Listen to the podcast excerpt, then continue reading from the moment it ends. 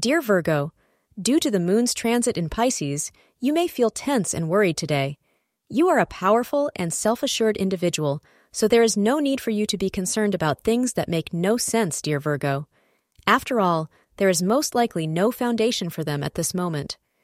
Astrologers urge you to focus on spending as much time as possible with your loved ones instead of worrying about such things.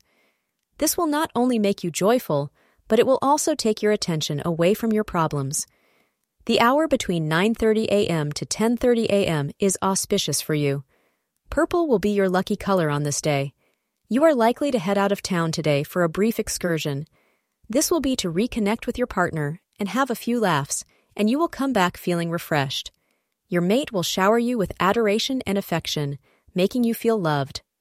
Don't feel guilty if you left the kids with their grandparents. They are having a grand old time while you're gone. Thank you for being part of today's horoscope forecast. Your feedback is important for us to improve and provide better insights. If you found our show helpful, please consider rate it. Your support helps us to continue creating valuable content.